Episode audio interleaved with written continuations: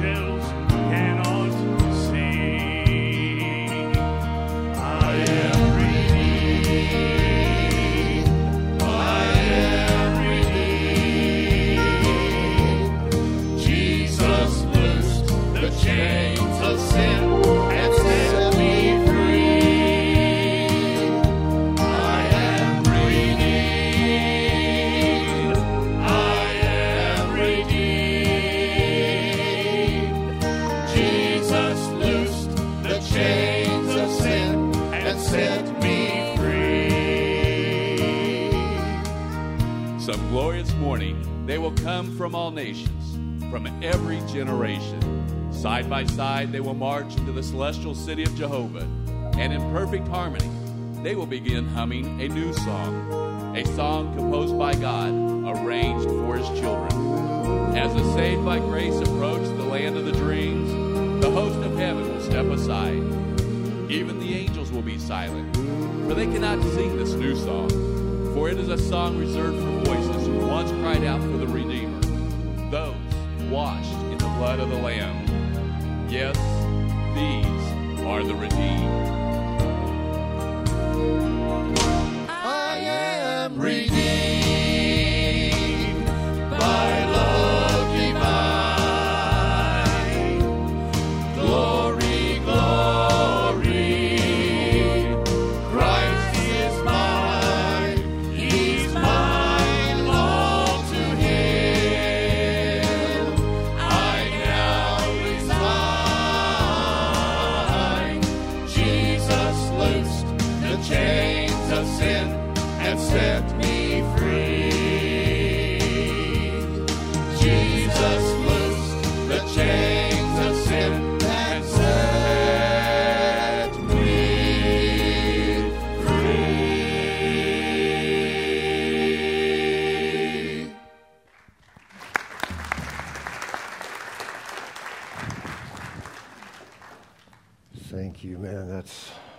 just an amazing message in that song.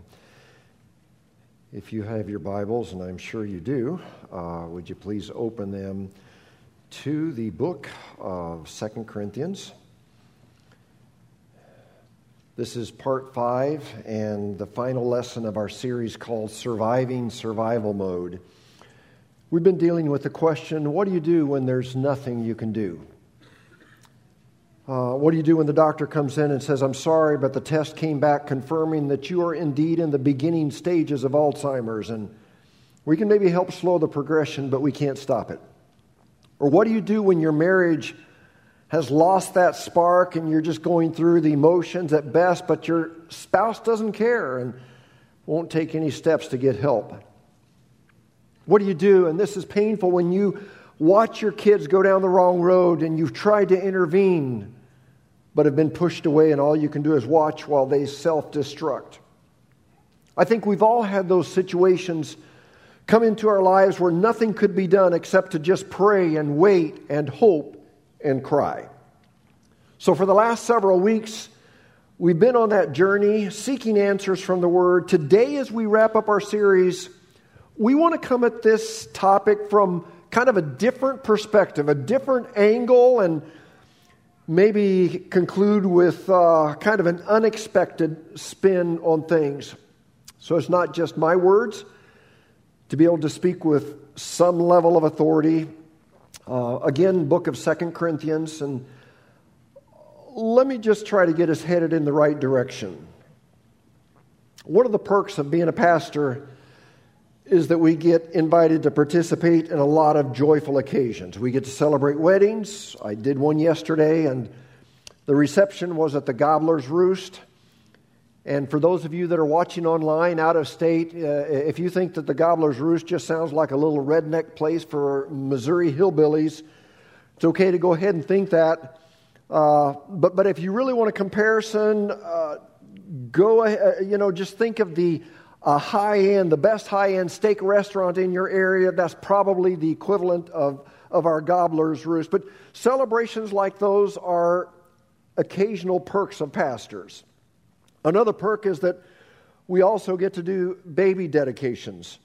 Um, I, I, did one a couple of weeks ago, and as many babies as we're having born in our in our church these days, we'll probably have uh, a few more in the coming weeks. And they are so much fun, uh, unless they're fussing.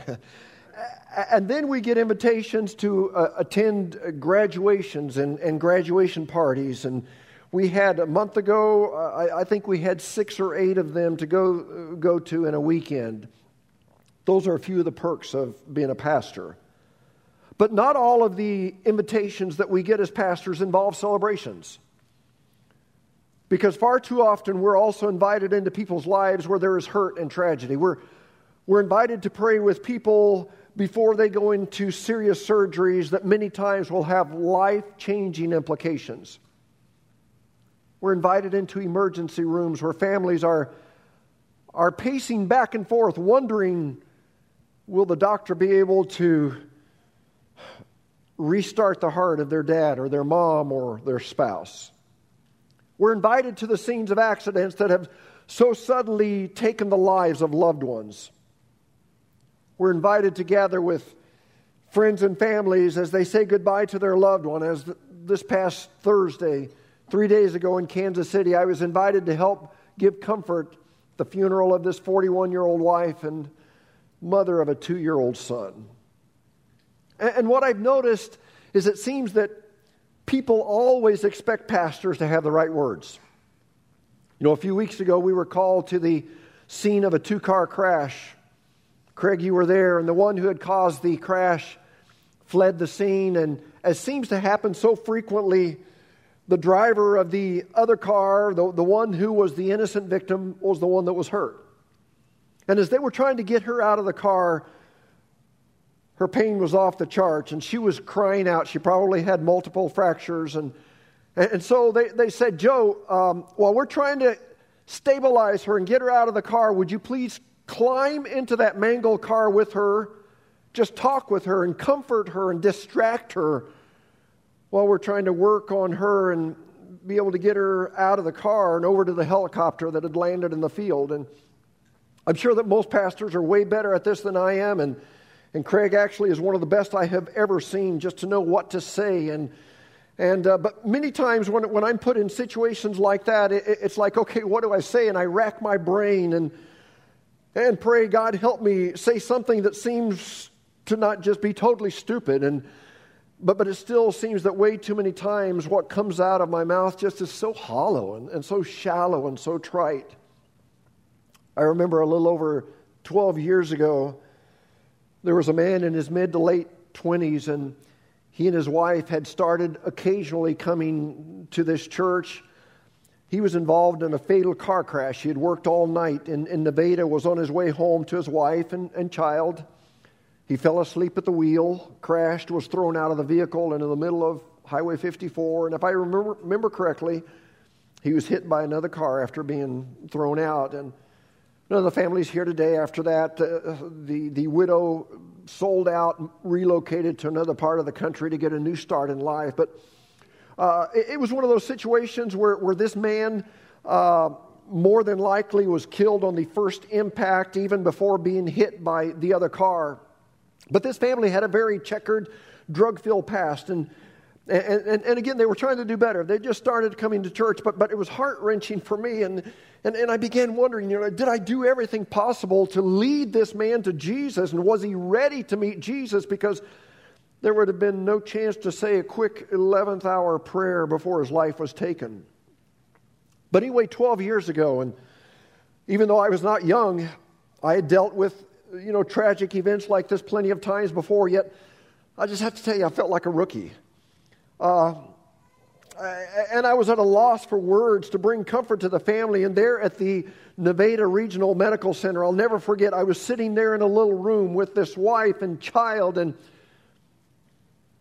she was begging the hospital staff to let her go in there and spend some time with him. And they, they, they said, Ma'am, that, that wouldn't be a good thing. And, and, and I tried to talk her out of it as well because his body had gone, gone through a very significant amount of trauma. But she kept insisting and begging, and they finally said, okay, give us a few minutes to try to make him more presentable, and then you can come in. And after a few minutes, they came out and said, okay, ma'am, just be prepared, uh, but you can go in now. And she wanted me to go in with her. And so the two of us, and if I, and again, it's been 12 years ago, but if I remember correctly, she insisted and pretty much took her several month old child and just barged in there.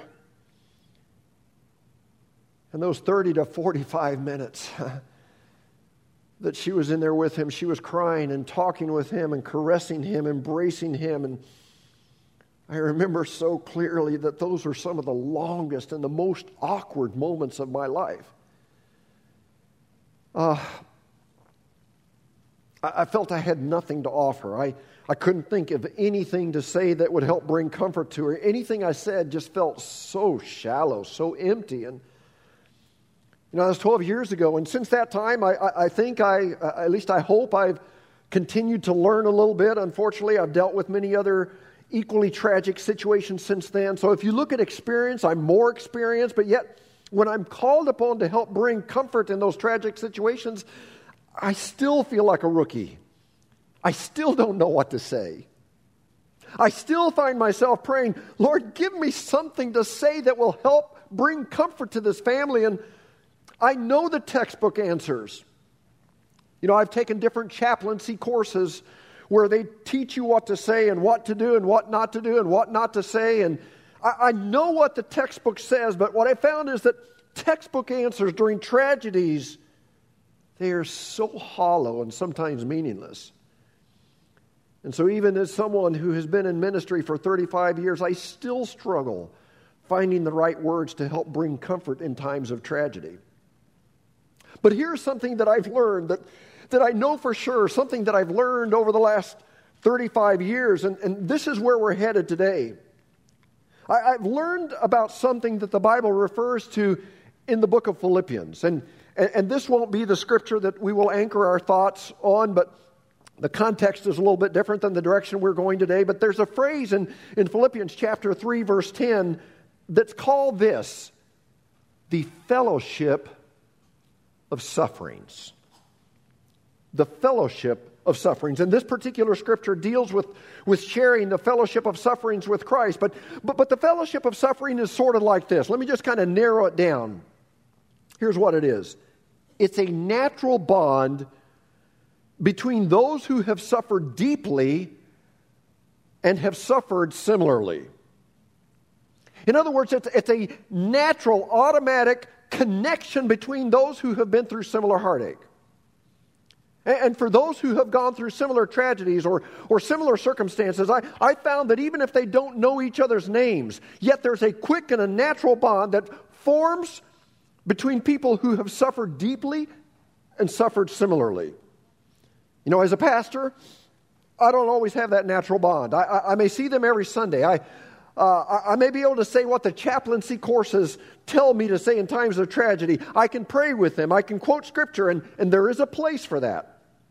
But here's what I found when a person walks in who has suffered a similar heartache, something takes place that goes beyond chaplaincy training and, and even beyond Bible knowledge.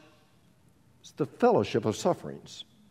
And it's almost like it doesn't matter what that person says. You know, I can give the right textbook answers and, and they're appreciative of it, but when a person walks in that has been through something similar, they can say things that you really shouldn't say in situations like that. But it doesn't matter because their presence, the, the, the, fellowship of sufferings, the fact that they've experienced the same type of heartache brings not just sympathy, not just empathy, rather, it brings true comfort and hope.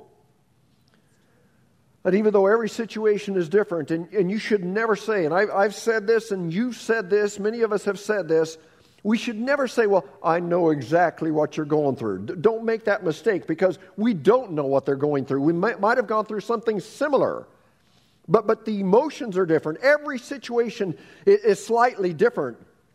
So, so don't make that mistake of saying, Well, I understand what you're going through. We don't understand what they're going through. But when there has been a common heartache and, and common heartbreak, the, the fellowship of sufferings brings about a deep level of comfort and creates a bond that gives hope and life to the other person. But I want to take that thought one step further.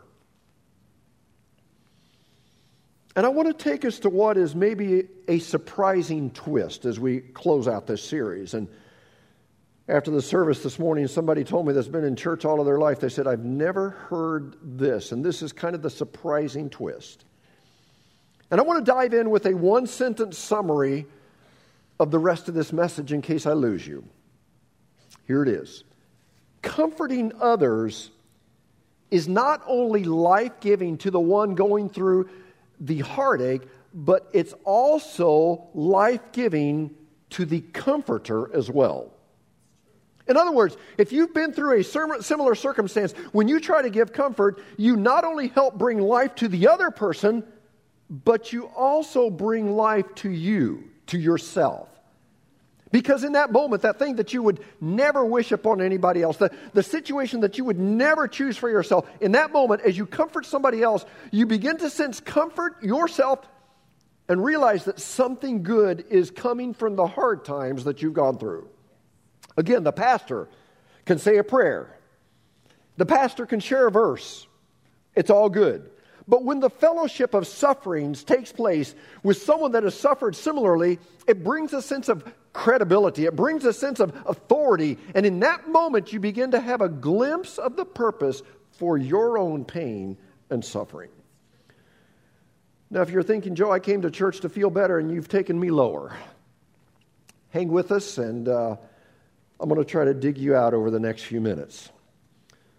Our text in 2 Corinthians is a letter written by the Apostle Paul to the first century Christians in the ancient city of Corinth, which today you can actually visit in south central Greece. And around the end of the first century, 2 Corinthians met the requirements to become one of the canonical books, or in other words, one of the books that fit the criteria to be included in the canon or in the text of the Bible. So let's see what Paul says here we're going to skip the first two verses. They're, they're pretty much the typical greeting. Let's jump in with verse 3. Paul says this Praise be to the God and Father of our Lord Jesus Christ, the Father of compassion and the God of all comfort. Let's make our first stop. The, the word comfort that Paul uses here and, and throughout this passage, the word comfort is not just a pat on the back. It's not just a hug or a Hallmark card. There's a place for that. It's not just, hey, let me read you this verse that really ministered to me. And, or It's not just, well, you know, as we say here in this area, you're in my thoughts and prayers. That's not the type of comfort Paul is talking about. Rather, this comfort is, is like empowering empathy. It's, it's comfort that brings courage, it's, it's comfort that brings hope. It's comfort that steadies a person and gives them the ability to go on. So Paul says that in the midst of all the things he faced, you know, being beaten and, and, and stoned and shipwrecked, thrown out of cities for preaching the gospel, having a thorn in his flesh that was humiliating and debilitating and permanent that he would talk about 12 chapters later.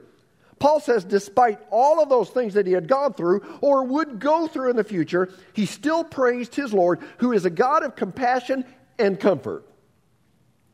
Verse 4 This God of compassion and comfort, who comforts us in all our troubles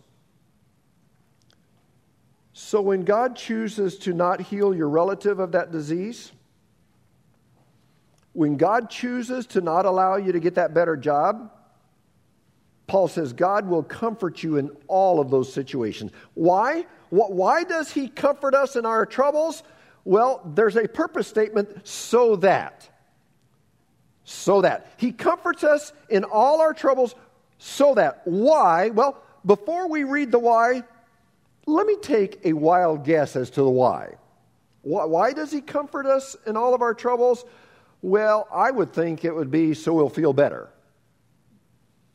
You know, so that we won't hurt so much. You know, we're hurting so much whenever tragedy happens. We're, we're hurting so much. And, and so he comforts us so we can be encouraged, uh, so that we can kind of get our lives back together again and go on. Is that the purpose behind God comforting us in our troubles? Not totally. He comforts us in all our troubles so that, here it is, we can comfort those in any trouble. One of the major reasons that God comforts us when we're going through hard times is so that we can comfort others. And how do we do that? With the comfort we ourselves have received from God. So, this right here is the surprise twist. God, God comforts us in all our troubles, again, not just so we'll feel better about things, not just so we can pick up the pieces and, and get our lives back together again, not just so we can start sleeping at night and get off our stress meds. Rather, He comforts us so that we can comfort others who are going through trouble. Paul says there are times when God is not going to deliver you from it, rather, God is going to deliver you through it. You can't always bypass trouble and hard times. You will have to go through it. And when He delivers you through it, that's so that you can pass that comfort along to others. God comforts us so that we can comfort others. God comforts us so that we can comfort others. Can we all say that? God comforts us so that we can comfort others? One, two, three. God comforts us so that we can comfort others. So let me ask you a question. This is not a trick question. Why does God comfort you? So that we can comfort others. Some of you flunked that test. I'll give you one more opportunity. Why does God comfort us? Well, then he goes on in verse 5 and says, For just as, and, and, and this right here is kind of the deep theological verse of our passage. It's a little bit complicated. For just as the sufferings of Christ flow over into our lives, so also through Christ our comfort overflows. So here's what Paul was saying every human being, regardless of nationality or race or wealth or, or, or lack of wealth, upbringing, every, every human being essentially suffers the same kind of problems in some form or another. Now, now, our problems may play out a little bit in different ways, but we all essentially struggle in the same ways. Which means that every way that you have struggled, suffered, Jesus suffered. Jesus got hot. If you haven't been in that Middle Eastern sun, you don't know what hot is. Jesus got hot, Jesus got sweaty, Jesus probably got sunburned. But when the sun goes down there in the desert, it gets cold. Jesus got cold. He got lonely. He got left out. Nobody checked on him to see how he was doing. It was all about what they could get out of him. He was abandoned. He got his feelings hurt. He got betrayed. Everything that you have suffered in life, in some form, Jesus suffered. So the Apostle Paul says just as there's a relationship between how Jesus' sufferings have also flowed or been manifested in our lives, there is also a relationship where the comfort that Christ experienced from his troubles, you know, being neglected, talked about behind his back, being misunderstood, the comfort that he received during those times also flows into our lives, which in turn should overflow into the lives of others around us. And uh, what that means practically to us is this our capacity to comfort others is determined by a degree, not an educational degree, but by the degree to which we have suffered. Our capacity to comfort other people is determined by the degree to which we have suffered. This is why, if you've ever been in a really dark, dark place and someone that hasn't suffered like you, they send you a text and they say, Hey, keep your head up, hang in there, you can do this. Most of the time, the text is appreciated, but it doesn't bring a lot of comfort because in your mind, you're saying, They don't understand. They don't have a clue what I'm going through. And, and they probably don't. But then you hear from someone who has been through something similar to what you're going through, and, and their text of hang in there and you can make it gives a deeper level of strength and comfort and understanding and support that you can't get from someone that hasn't been through what you're going through. And so the Apostle Paul says, God is the God of all comfort, and He's going to bring comfort to you either directly or through people. But when the comfort comes to you, remember, remember, the purpose of that comfort isn't simply so you can just feel better and pick up the pieces in your life and go. The purpose is so you can take that comfort and walk into someone's life, walk into a hospital room, walk into a funeral home, look them in the eye, and maybe not even have the right words to say, but because of the fellowship of sufferings, your presence, maybe even your flimsy attempt at saying something appropriate, encourages them and helps pass on the comfort that you have received from God. Now, one caution I want to give um, as the fellowship of sufferings allows you to give that comfort, remember this is not the forum for you to shift the focus back to you and tell all the details about what you've gone through. This is not about that. Don't dominate the conversation and tell how bad you had it. You know, I've seen that happen at, at, at funerals. Sometimes people who have lost a close relative in the past, they will kind of kidnap the conversation and instead of trying to comfort the person, whose loved one is in the casket at that very moment. They, they've turned the whole conversation to themselves. Don't do that. That's not what it's about. The focus is on them. But because you have been through similar pain and heartache, you can take the comfort that you received through your struggle and let it flow into the person that has just had their world turned upside down. Well, Paul continues on in verse 6. If we're distressed, it's for your comfort and salvation. Uh, uh wait a minute, Paul. So are you saying that all the times you got kicked out of towns, all the times they took big rocks and pitched them at you, all the times you got shipwrecked, even the time that you had some kind of thorn that God wouldn't heal, are you saying that had a purpose so that those around you could find comfort and salvation? Is that what you're saying? And Paul would say, uh huh, yeah. But Paul isn't finished with this thread. Because he goes on, he says, if we're comforted, it's for your comfort. In other words, to just keep emphasizing this, the reason we're receiving comfort from God, remember I've said this four times, is not simply so that we'll feel better, so that we won't hurt so much. It goes way beyond that. The comfort God gives us is so that we will be there for others and be a living witness that can say, you can make this. You can get through this. And bringing this down to where we live, this means that some of you, and I want to talk to you, and some of you that are listening online, some of you, because of what you've been through, you have the ability to go to others who, for example, have had their marriage blow up. And you can say, you know what, there is life after divorce. I, I wish like crazy that I didn't have to say this, but I did get a divorce. It was horrible. I thought the sun would never shine again, but I'm here to tell you that I made it through it, and so can you.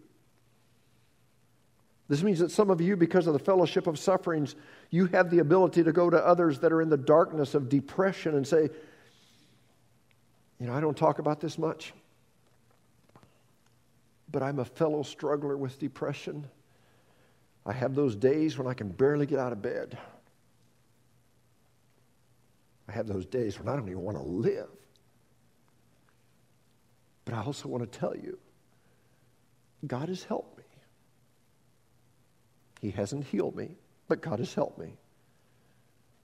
And you can make it. That means that some of you that have had cancer, some of you that have had lupus or fibromyalgia or, or whatever, you can go to others and tell them, you, you know, I've, I've dealt with this or I'm currently dealing with this, and, you know, I don't know for sure what you're going through, but I can relate maybe in some ways. And it's not easy, but I'm here to tell you that you can lead a normal life and still have fulfillment in life.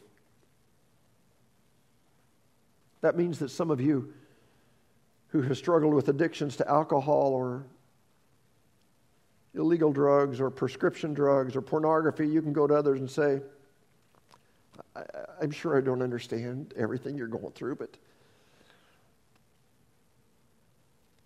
but, but I think maybe I have a little idea.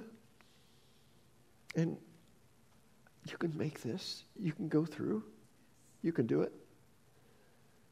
That means that some of you who have had wayward children, you know, you can go to others and say, you know, there's no judgment. I know a little bit the pain of children going astray. My heart breaks for you. You can look to me as a friend. It's just going to be supportive of you. You know, Paul says, as, as God gives me the comfort for what I've been through, it, it's so I can reach out to you and encourage you. And, and when we do that, Paul says, that produces in you patient endurance of the same sufferings we suffer. So, reaching out, extending the comfort you have been given, helps people have the courage to go on. And then in verse 7, and our hope for you is firm because we know that just as you share in our sufferings, so also you share in our comfort. So Paul suffered, and the people at Corinth suffered in similar sufferings, shared in similar sufferings. Paul was comforted, and with the comfort he received from God, and because of the fellowship of sufferings, the people shared in his comfort. So, as we start winding down uh, things this morning, We've started and stopped many times in the four or five verses. Let me take the verses and put them back together. And I want to read them without stopping.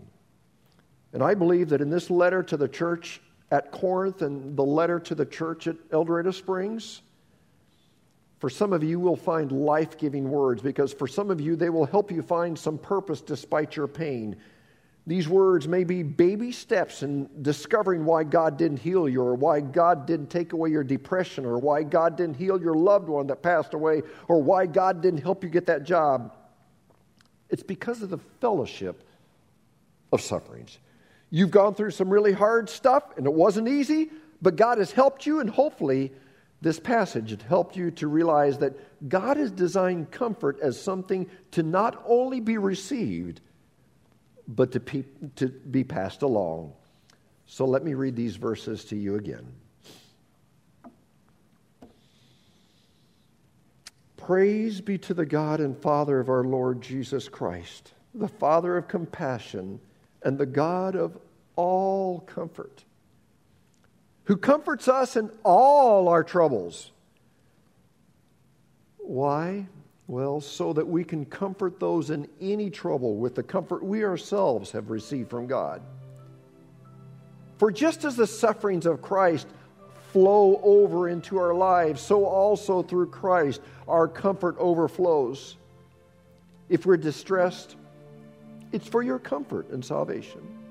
If we're comforted, it's for your comfort, which produces in you patient endurance of the same sufferings we suffer. And our hope for you is firm because we know that just as you share in our sufferings, so also you share in our comfort. So as you try to survive survival mode, as you go through things and there's no way forward, no way backwards, here's what Paul would tell us Comfort those who need comforting with the comfort you have received. Comfort those who need comforting with the comfort that you have received. And not only will the other person begin to find hope for life again, but you will find yourself being energized because your pain has not been in vain. So, as we conclude this series, there will be those times when you can't bypass the trouble. There will be times when you feel like you're just surviving. There will be those times when someone asks you, How are you doing? and you say, Well, I'm here. There will be those times when you want to fix something, but you can't. There will be those times of frustration and pain and sorrow and discouragement and even depression. But during those times, even if you forget everything else we've talked about over the past five weeks, I want to close with the words of the psalmist. Just a powerful, powerful verse here. Psalm 43 5 says, Why are you downcast, O my soul? Can anybody relate? Why are you downcast? I'm, God, I'm so down right now. I'm just struggling. And he, he says, Why are you so disturbed within me? Why, why are you so troubled? Why am I so troubled? If that's you, here's what the psalmist would say Put your hope in God, for I will yet praise him, my Savior and my God. Can I read that again? Why are you downcast, O oh my soul? We can relate to that. Why so disturbed within me? Put your hope in God, for I will yet praise him, my Savior and my God. So, would you keep hoping? Would you keep trusting? Would you keep praying? And would you keep praising?